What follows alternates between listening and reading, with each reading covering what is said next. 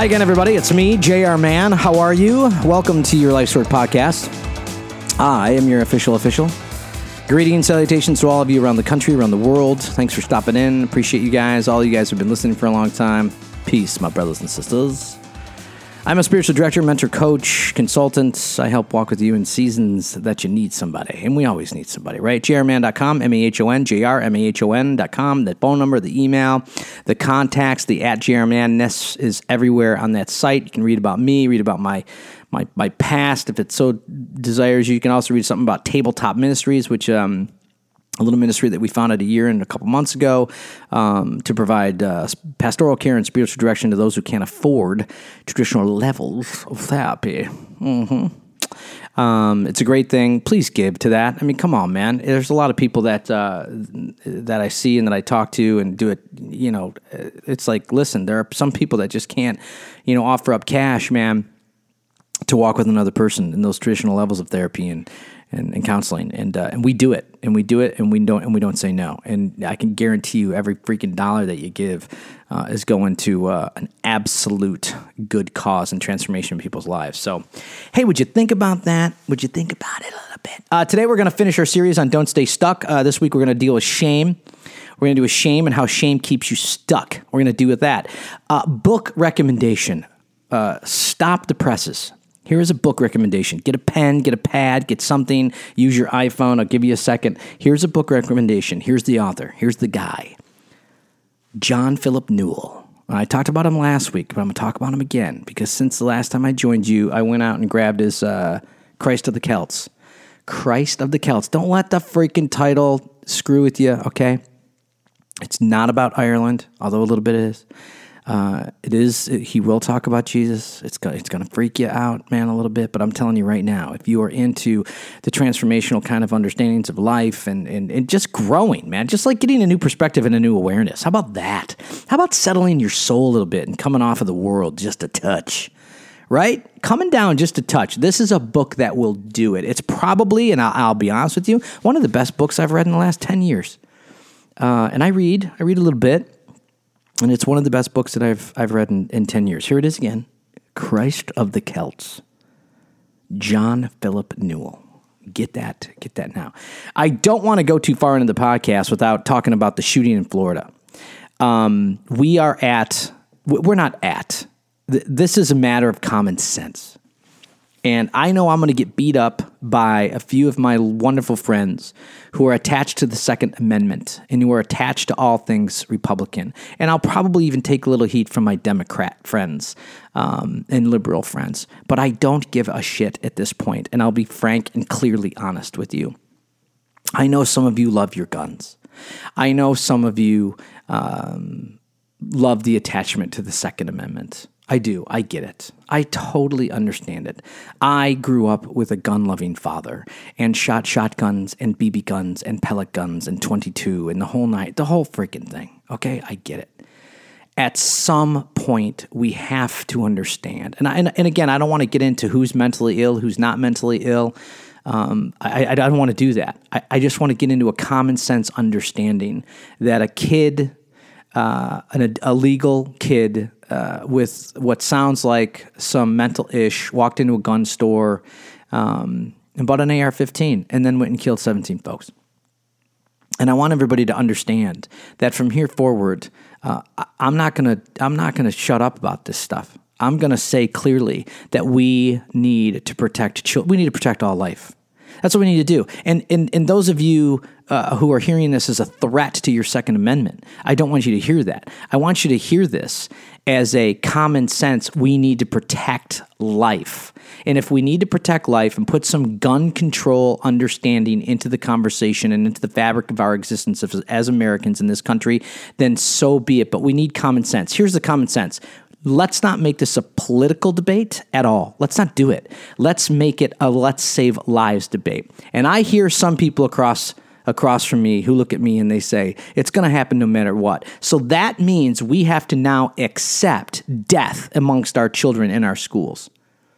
Well, if somebody wants to do it, they're going to do it regardless they get a gun or not. This is what I've heard. This is the, the damn thing that I've heard. So at some point, we're going to accept the inevitability that children will be killed in school. So as a society, we're saying, yes, children will be killed in school. We don't know what school, we don't know what kids, we don't know what their ages are, but since we can't do any freaking thing about it, we're going to accept kids being killed. So that's the common sense that I want everybody to wrap around and envelop in. I don't consider this political anymore. It's not a political charge. This is a human charge. This is a let's do the right thing. Let's center in oneness and agree that we're going to protect life. Well, let's protect life with guns, JR. No, we're not going to do that anymore because it's not working. It's not working. It's not working. It's not working. And we have to get our heads out of the political machine for two seconds to go, let's take care of kids. Let's take care of all life. So consider me whatever you want to consider me at this point. But let's do some common sense. Let's look at gun control and let's step forward. Let's do something. Let's do something. Let's not sit on our asses anymore collectively.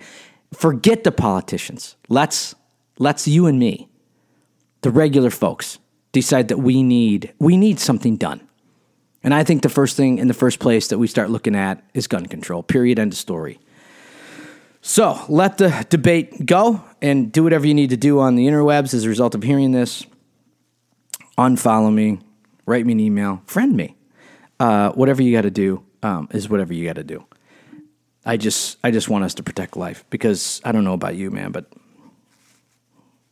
it's just horrible watching kids get shot up in school. It's just horrible.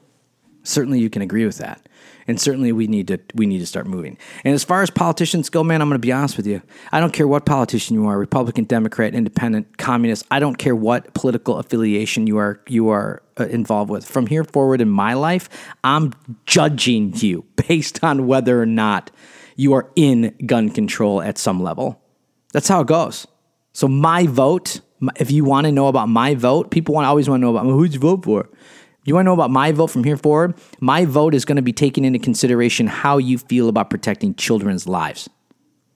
Because at this point, we value guns more than we do kids' lives. So politicians, I don't care if you're afraid of me or not. It doesn't freaking matter if you want my vote. Or I don't. I don't care. That's what I'm seeing from here forward. You want to run my district. You want to run my country. You want to run my county. You want to run my state. Where are you on gun control? Where are you on kids going to freaking school and coming out at three o'clock alive? Where do you stand on that? Because if you stand on that, that they should be leaving their schools alive, then you should be standing up right now and screaming about some measure of gun control in this country. Some measure, some measure, some, some measure. Again, I don't want to take your guns away. You know, a long time ago, I was involved in a ministry, man, that was like we we embedded ourselves in the in the porn industry. And people would say, Do you want to shut down the industry? I'm like, Absolutely not. And this is the same case. I don't want to shut down the gun manufacturers. I don't give a crap what the NRA is doing or not doing. But at some level, we need awareness and we need some kind of control on the type of weapons that are available in this country. That's where we're that's where we need to start. That's where we need to start. Because the conversation is dull and old and rotten and disgusting as we continue to talk and to continue to bury children because guns are more important than kids at this point. That's what we're saying. That's what we're saying. We're saying guns are more important than children, kids. I was a teacher a year ago at a local high school where I live, and there was a lockdown, a loaded nine millimeter Glock in a kid's bag. Put us on lockdown for five hours. A loaded nine millimeter Glock in a 15 year old kid's bag. Come on, man. Let's all figure this one out. Okay, that's it. All right, thank you for uh, for listening to my. Uh, and again, this isn't a rant, and it's not even on a pissed. It's just we just need some good spiritual common sense here. And good spiritual common sense is we are all one, and certainly we can take care of this. Certainly we can take care of this. That certainly we can figure out a way that kids go to school and leave every day without getting killed, or without having the use of more firearms to prevent it. Okay, so today we're talking about shame, and I'm going to shift gears hard. Or shifting gears hard. So uh, I did this conference uh, a month ago or so called "Don't Stay Stuck," and um, it was great, man. The people that showed up, uh, lovely. We we thank everybody who came, and we talked about the big three things: fear, resentment, and shame that keep us stuck. Now they keep us stuck in a bunch of ways: either physically moving forward because because of fear, or whatever, mentally moving forward because of blocks, or or ideologically, theologically. Uh, intellectually, like there's a lot of ways that we can capture ourselves and get stuck in position and frankly get stuck for long periods of our lives. So, the identification of those is fear, resentment, and shame. And today we're going to do shame. So, if you haven't heard fear, resentment, they're the last two podcasts, feel free to hit it. And in my kind of uh, model, if you will, um, on taking care of resentment, fear, and shame, I've uh, I, I add I add the model on how to kind of like move forward how to be unstuck. And in that unstuckness, you're going to need your voice, you're going to need a, a community, and you're going to need the idea of presence. So, fear, resentment, and shame, those things keep us stuck. Voice, community, and presence move us forward. So we're talking about shame today, and shame is a nasty one. Shame is that shame, man. It builds it builds incredible false personas, and we're going to talk about that. So what's the definition? It's a painful feeling of humiliation or distress caused by the consciousness of wrong or foolish behavior. This is right from the dictionary. I'm a big a big word guy. Let's understand what the word is. It's a noun a painful feeling of humiliation or distress caused by the consciousness of wrong or foolish behavior. Humiliation. Here are the words that are associated humiliation, mortification, chagrin, embarrassment, indignity, discomfort. Again, not great words to have in our word listing of life. These aren't like, "Hey Fred, how you doing?" Ah, I'm mortified today, right? Hey Joe, what's going on? Oh, I got a lot of discomfort. Like you know, these aren't these aren't great things. So, um, faith. What does faith teach us about about this stuff? So faith teaches us away from shame and into new life. So if, if, it doesn't matter, you know, where you are in the faith scale. All faith will teach you into new life and away from shame. Teach you away from shame. So that's what faith does. Like faith puts that ever present hope in your life. Like you know what you're hoping hoping for, and a certainty that it's going to happen and we learn to hold and, and, so i'm sorry and so if for, for for the case of the jesus folks out there in the resurrection we find a great hope in life in the present right? And we find forgiveness within that faith. And we learn to hold love as our new life and not the condemnation of the past. So for the jesus folks out there and, I, and for the jews too um, even for the hindus in fact i'm going to say the buddhists too and i'm sure the muslims we hold that love dominates. That love is the core, that love is the center, love is the starting point, right? But shame will very often tell us that is the core, that is the starting point, that is the energy of what's happening in front of us, because shame is so damn powerful. But we have to understand that in our faith, love is a dominating factor, and we need to concentrate on that center of love. Um, shame, this is a feeling of worthlessness and rejection to be cast out, it runs alongside of guilt. Shame is believing that one, that you are not loved or can be loved, right? We believe like we get so shameful, we're like, oh, I'm not worthy of love. Shame always carries with it the sense that there is nothing you can do to purge its toxic presence. So a lot of times, man, you are stuck in shame and you're like, there is nothing that I've done this thing, said this thing, been a part of this thing, know this thing. And it, it, it becomes my very existence and I can't shake it. And it becomes so toxic, it turns on itself over and over and over again. Shame will carry secrets and, uh, and, and, and will tell you, tell no one. So shame will carry the secret and, and literally whisper, don't, don't tell anybody. And these secrets will ultimately turn you into stone. Secrets ultimately keep you boxed up and away from everybody for the record. If you're holding on to something, if you're holding on to a secret, if, if you're holding on to like that, you know, because, you know, a lot of times there's that expression, you are your secrets, and that's 100% true. Whatever you're holding on to like that, you need to get rid of it. Shame does a great job at keeping that crap inside. It is not good for you, it will keep you stuck. The secrets must come clean. You must tell on yourself at some level. You must tell on yourself at some level. Shame will build false self of, of, of, identity. Shame will build a false sense of identity, telling you you are the crime committed, you are that thing said, you are that thing you were involved uh, with, and that there can never be a reckoning from that in, it, from its past. How often you hear that, right? Man, I did that thing. I'm that thing. Damn it. I said that thing. Gosh, that's the only way those people know me. Right? You've done something in front of people and then you go, that's the only way they know me. It must be who I am. Shame builds that false identity, um, and that can be the most destructive force in your life. And it will be the most destructive things that you ever engaged in. Shame can be the most destructive thing you will ever engage in. Think about this. I need you I need you with me on this. And you must deal with it. I know people that have shame personas and have carried those shame personas for 50 years. In other words, they build a false self of a persona off of the shame. And they're unable to simply forgive themselves and move forward. Along in shame, I need you to keep clear from people and communities and beliefs and dogmas and religion that will shame. Keep clear from any shaming, either from a person, a community, a belief, a dogma, a religion. There are so look at look at the evangelicals, man, do this great. The evangelicals are so freaking guilty of the existence of shaming community. It's not even funny because what they ultimately do is they say salvation is behavior. Salvation is behavior modification. If you don't behave this way, you're screwed. You're going to hell. And there's other religions outside of evangelicalism that do that as well. Basically, every human religion does that, for the record.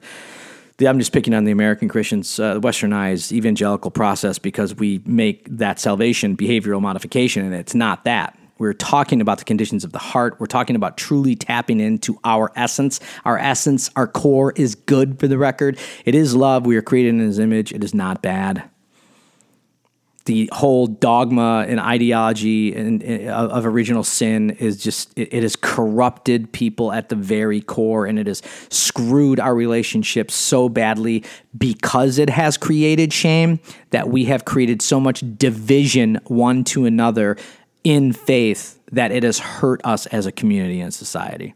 Big huge sentences i'm saying but true Watch your ability to shame, please. Watch your ability to shame. In other words, what words are coming out of your mouth and how are you fashioning them?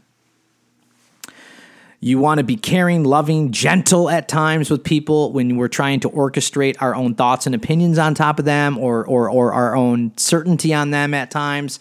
And sometimes we do a great job at just painting them with all kinds of shame. What's wrong with you? Question mark. How many times have we said that to our kids? Seriously, I'm guilty, y'all. I'm guilty. Uh, just the other night, I was like, "What's wrong with you?" Question mark. Meaning, there's something wrong with you, right? Meaning, there's something inside of you that you can't shake, and there's something you're damaged goods. That's shaming. That's bad. Just grabbing some coffee. There is a difference between guilt and shame. Shame points to self.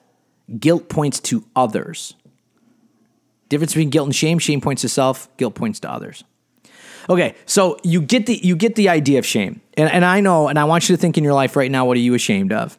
What do you ashamed for? By to it. Where is your shame? Right? What's that dirty little secret that you're keeping? What's that thing that you said a long time ago? What's that thing you just did to the thing, to the person, to the community, to the ideology? What what is that thing that, that that's going on? So I want you to capture that. And I want you to have that an ever present part of your life. So you understand uh, how it has made you stuck. For me, there's a bunch of different ways. Um, you know, uh, a few years ago, my wife just came in the room. Hi, babe. Okay, see you later. Um, that's my lovely wife, the Lady Di. Takes care of my three children, going to picking up them now. Um, a, while, a long time ago in my faith, I was really super dogmatic and certain.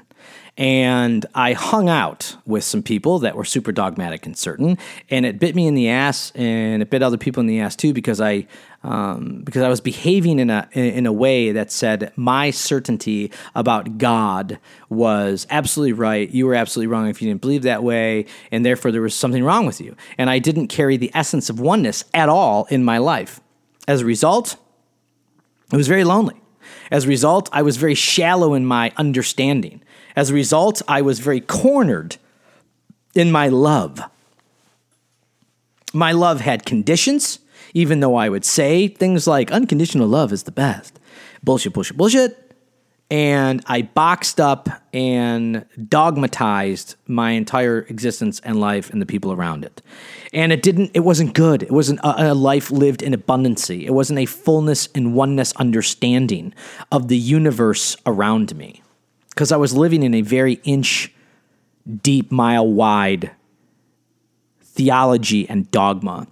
And so there, I stood and sat and it created a lot of shame once I uh, kind of poked my head out of the water long enough to really understand what was going on greater than myself. And there really wasn't any one pivot moment where it was like one second I was, one second I wasn't. It was a gradual come to Jesus, quote unquote, moment, if you will, where I started to understand that love dominated every single thing in my life and world and, and, and universe around me.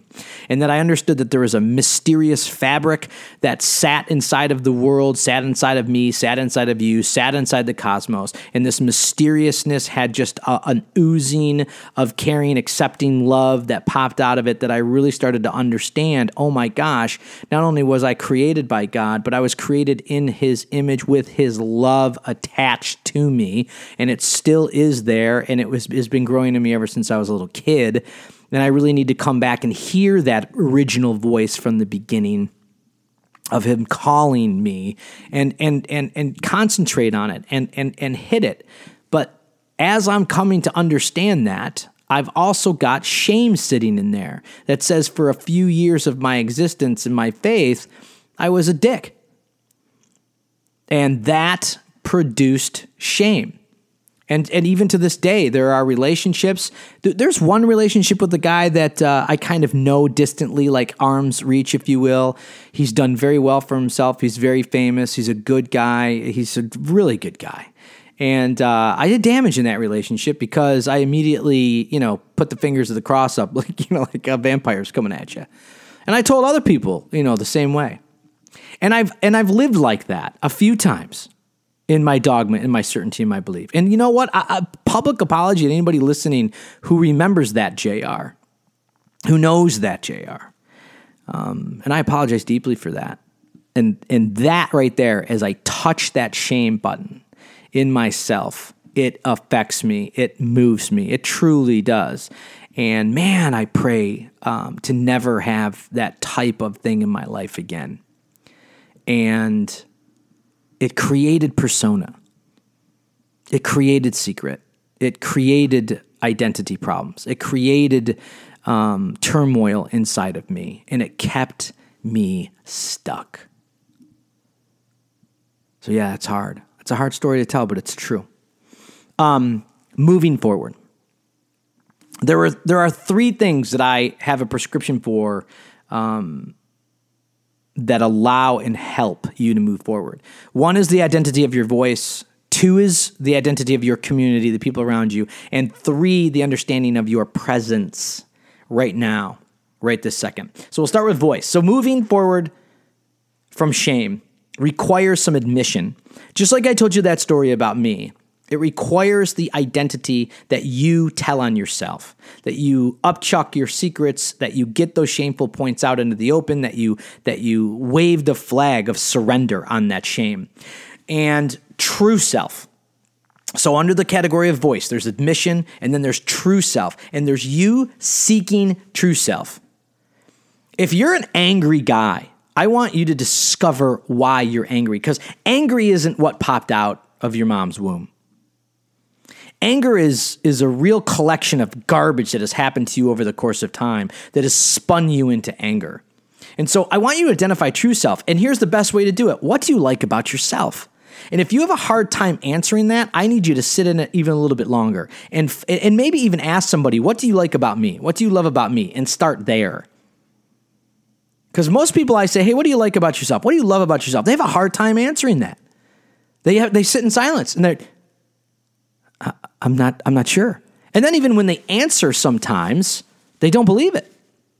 So, the identification of true self, voice, is admission and the identity of who you really are. And I need you to start with, with what you like and what you love about yourself. Community, community. I'm assuming that most people have some type of faith community that are listening. I'm assuming if you don't, I'm assuming you have just good buds, good people, good family, good process around you that keeps you firing creatively, keeps you firing intellectually hopefully keeps you firing spiritually. But you need to be involved in a community, uh, in some type of like generated faith, generation of faith community. And again, I don't care what the hell that is. Uh, just that's just good process for you. It's it's a good way to to be around, you know, kind of like like mindedness, if you will, when it comes to conversation points, when it comes to movement points, when it comes to like, you know, what's what are the things that you like? I don't care if you're in a skate, skateboard club or you or you're going to the youth group down the down the road. It doesn't really matter to me. But be in a community. Love. Love needs to be present in that community. What do I mean? I mean there has to be a give and take, a real serious look. That that that you know there has to be a, a kind of unbridled, unconditional love going on between the people, between you and the people. No rules, no process, no stupid dogmas, just the ability to love the person that's coming in through the door. And love your shame, being able to love the shame out of you. Accountability in that. So, you know, once you give voice to your shame, there has to be some kind of accountability, like a check in, right? A check in, and in that, some kind of inventory to that check in. Like, what's your inventory process like at the end of the day when it comes to your shame? Do you think about it?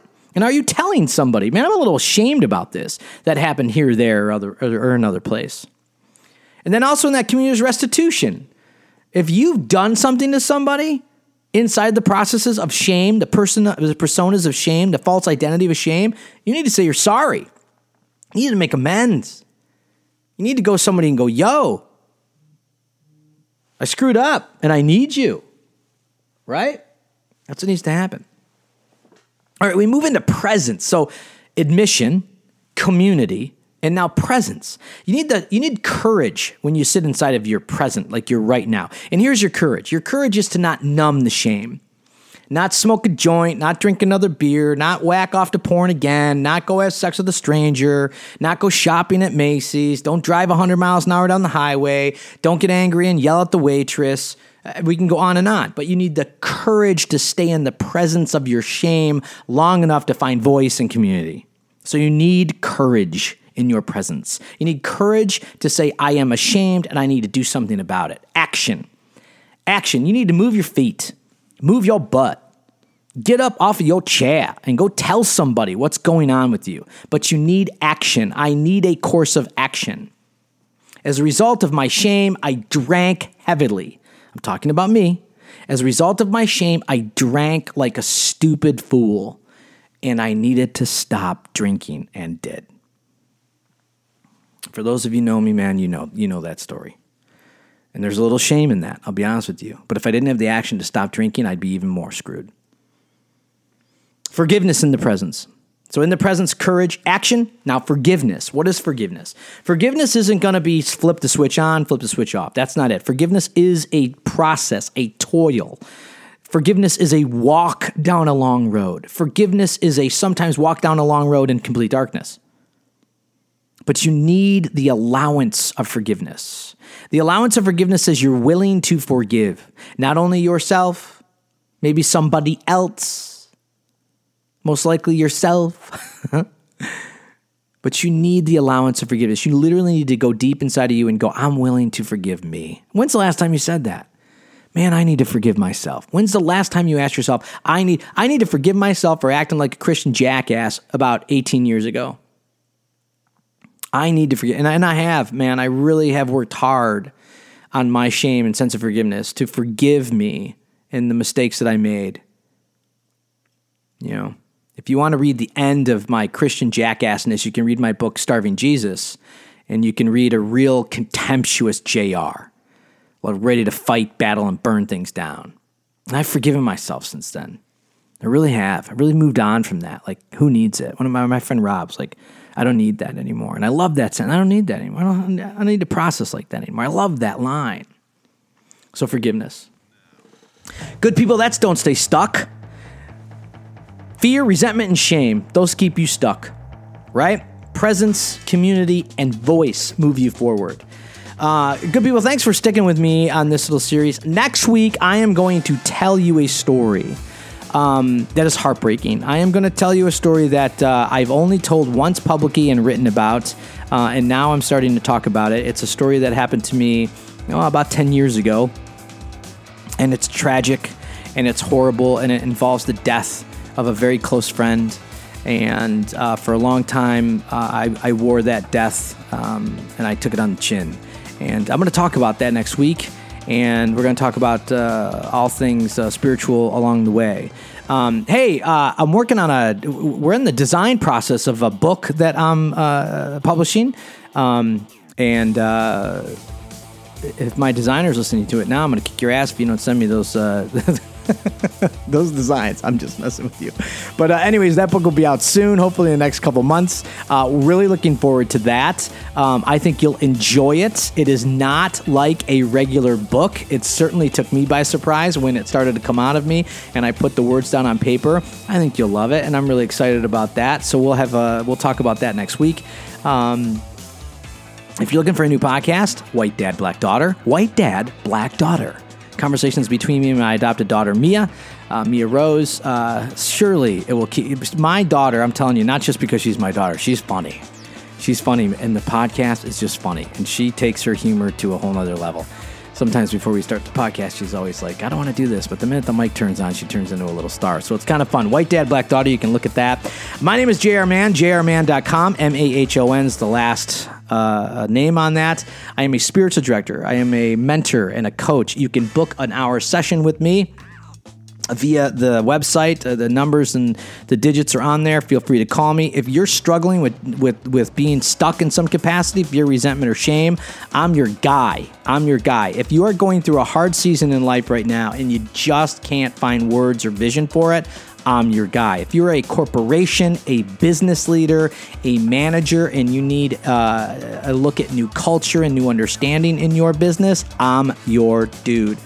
Call me in all those places. Good people, thank you for listening. We will talk next week.